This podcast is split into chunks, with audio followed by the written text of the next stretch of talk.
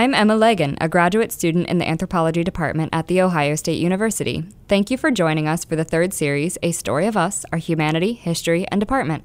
Hi, I'm Alex Tuggle. This podcast is hosted and produced entirely by the graduate students at The Ohio State University's anthropology department. As we mentioned in the introduction episode, this series will focus on death.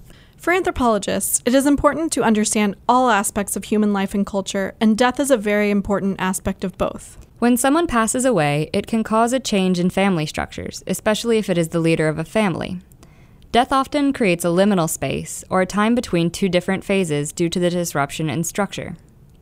A small scale example of this kind of disruption is the matriarch or patriarch of one family passing away and the internal family struggle to deal with the loss. The grief comes first, and then at some point, the group transitions to figuring out who steps into that role.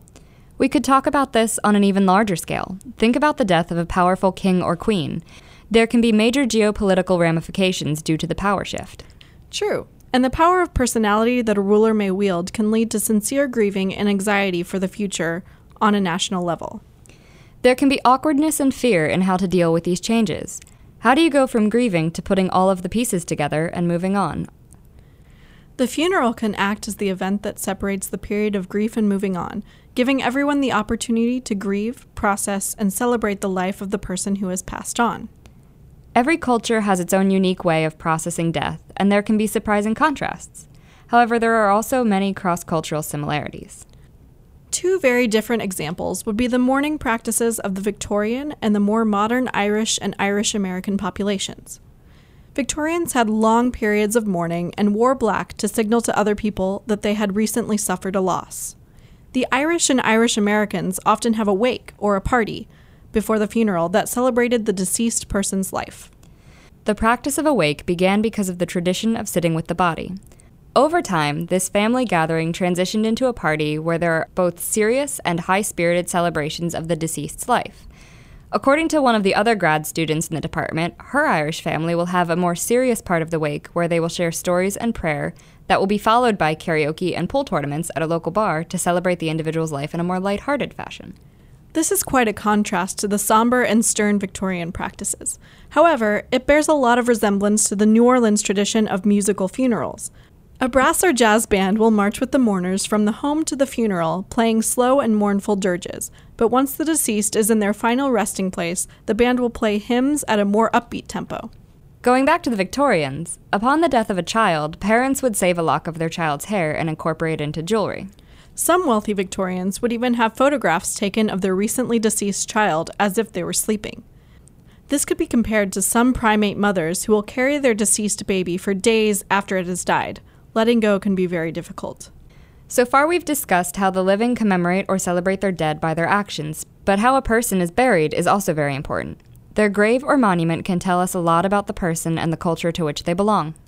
I'm sure that many of you have heard of King Tut and his fabulous tomb that was found in Egypt's Valley of the Kings. He was buried with beautiful inscriptions and paintings that instructed him on how to travel into the afterlife. Many gorgeous objects contained in the tomb were also meant to serve the king in his afterlife. Grains and other foods were meant to sustain him on his journey, and models of boats, houses, animals, and people were meant to be of assistance to the king in the afterlife. King Tut's elaborate tomb, as well as others, have allowed anthropologists and other scientists to understand more about the Egyptian culture at the time of his entombment, as well as the king himself. Archaeologists and anthropologists are not always that lucky, especially when an individual was buried that long ago. But how the body was laid out, the grave goods, and the type of grave can still provide a lot of information. The position of the body can give archaeologists a clue to the time period and possibly the religion of a buried individual. During different periods, bodies might be more likely to be put to rest in a fetal position, and in others, it might be more common to lay the individuals flat on their back. Yeah, I'm actually working on a project right now where bodies were always buried with their face turned toward the sun. So, because of that, you can tell which season the individual died in because the sun moves throughout the sky during the year. Oh, cool. The type of grave goods found near the body can also provide a lot of information. As we talked about in our first series about migration, pottery can give information about how long ago it was made and what culture it represents. Comparing the ceramic style and material can give researchers a good idea about how long ago the person was buried and what society they belonged to. A lack of grave goods can also give insight. Christians and Muslims tend to bury their dead very simply with no grave goods as part of the tradition of their respective religions. So, while a simple grave with no goods may not offer clues to a person's status in society, it can indicate the religion of the individual. Which brings us to a very interesting case study of an individual, referred to as the Prittlewell Prince, buried in Saxon England, that has caused much debate between archaeologists. Saxon England spans from 410 to 1066 AD. During the excavation of a nondescript piece of land between a rail line and a road, archaeologists found the remains of an elaborate and intact tomb dated to the Saxon period by its many various artifacts. Only fragments of the teeth were left on what appeared to be the remains of a decayed wooden board within a large room. The remainder of the skeleton had decayed due to the acidic soil. Two gold crosses were also found in this area of the tomb. The rest of the room was filled with elaborate and highly prestigious items, some of which had obviously been imported from places as far away as the Baltic, Italy, and Syria. The lavish goods included in the burial indicates that the person was of noble birth, possibly a Saxon king. Moreover, the inclusion of such goods makes it seem more likely that the person was pagan, even though Christianity had arrived in England during the time range that the tomb had been dated to. However, some archaeologists point to the inclusion of the two gold crosses and the fact that the body appears to have been laid out in a simple way in one section of the room as a sign that this was a Christian noble. There can't be any certainty at the moment due to the fact that there is currently no way to refine the date range. However, some have gone back through ancient records to see if there was a way to reconcile the conflicting data. Looking through historical documents from the dates indicated by the artifacts, researchers have identified three generations from the same hereditary line who could have been the Prittlewell prince. The oldest, or grandfather if you like, is supposed to have willingly converted to Christianity. However, his three sons were staunchly pagan. In this case, the idea is that the sons could not bury their father without the rich and impressive collection of grave goods befitting the burial of a traditional Saxon king. Remember that burying such artifacts was a show of wealth and power. Think back to when we discussed the liminal or in between space created by death and the transitions that come with it. The loss of the ruler could signal instability. Such a lavish display would remind the population of the family's power. Proponents of this argument go on to suggest that, even though the tomb, when taken as a whole, is extravagant, the simple laying out of the body in a wooden coffin or on a board with only two gold crosses shows that the sons recognized his Christian religion. There are other theories as to the identity of this Saxon noble, but what we want to show you is that mortuary practices can give anthropologists many clues as to the identity of a person, especially when you have so many artifacts and historical documents. Then it can be like a big logic puzzle. Most graves won't always give us the ability to pinpoint specific names of individuals, but the architecture of their graves and the grave goods they include can help anthropologists determine what time period and interpret what culture, religion, and social status an individual identified with.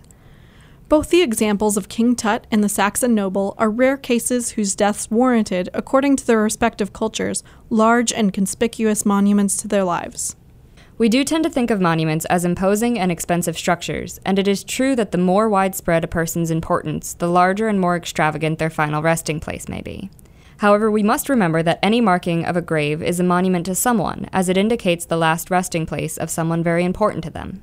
So far, we have discussed how social status and religion can affect the type of burial an individual receives. The age at which a person passes away can also affect how monumental a burial they receive. As we touched on in the last series about childhood, children are viewed differently depending on the culture and the time period they lived in. In some cultures, children had very little importance because they had not yet had time to contribute to society. In Series 2, Episode 3b, Melissa Clark and Katie Markline also talked about the fact that during some periods in history, children frequently died. A culture might discourage ornate mournings for such a common occurrence and have minimalistic monuments to these children. However, in some cultures, especially hierarchical ones, children born to important adults can have high status. In these cases, you could see larger graves or tombs with very high status funerary goods for children. These differences are referred to as achieved versus ascribed status. In societies that focus on achieved status, the individual's accomplishments are what gives them their status. However, in cultures with ascribed status, individuals can have higher or lower status simply because of their parentage or circumstances of birth. However, status isn't the only reason to study age at death. Age at death is also very important in forensic anthropology and studies of paleopathology and frailty. Forensic anthropologists use age at death to help them determine the identity of the individual. They can determine an age range of an individual by using the methods focused on growth discussed during the last series, but those only help for juveniles. Biological anthropologists can age adults whose bones have stopped growing and completely fused by studying the degradation of the skeleton. As we move and go about our lives, our bones are mechanically loaded, which causes stress. Our guest Jesse Goliath talked about this in Series 2, Episode 2b in more detail. Forensic anthropologists can use these various methods to age skeletal remains. This is very helpful if an individual is found dead under unknown circumstances. Once age is established, forensic anthropologists can use it to narrow down the list of missing people, and along with other information, it can be used to identify the person. We also mentioned that frailty is another reason that anthropologists study age at death, but we will hold off discussing that topic until next time. So, the next time you hear from Emma and me, we will be discussing frailty and how that can affect an individual's likelihood of death. In the meantime, subscribe to the podcast and like us on Facebook, Instagram, and Twitter at A Story of Us OSU, or check out our website, anthropology.osu.edu. And leave a review of the show. The more reviews we have, the easier it is for people to find the show. As always, this podcast is produced in collaboration with the American Anthropological Association. We hope you join us next time as we continue to explore a story of us, our humanity, history, and department.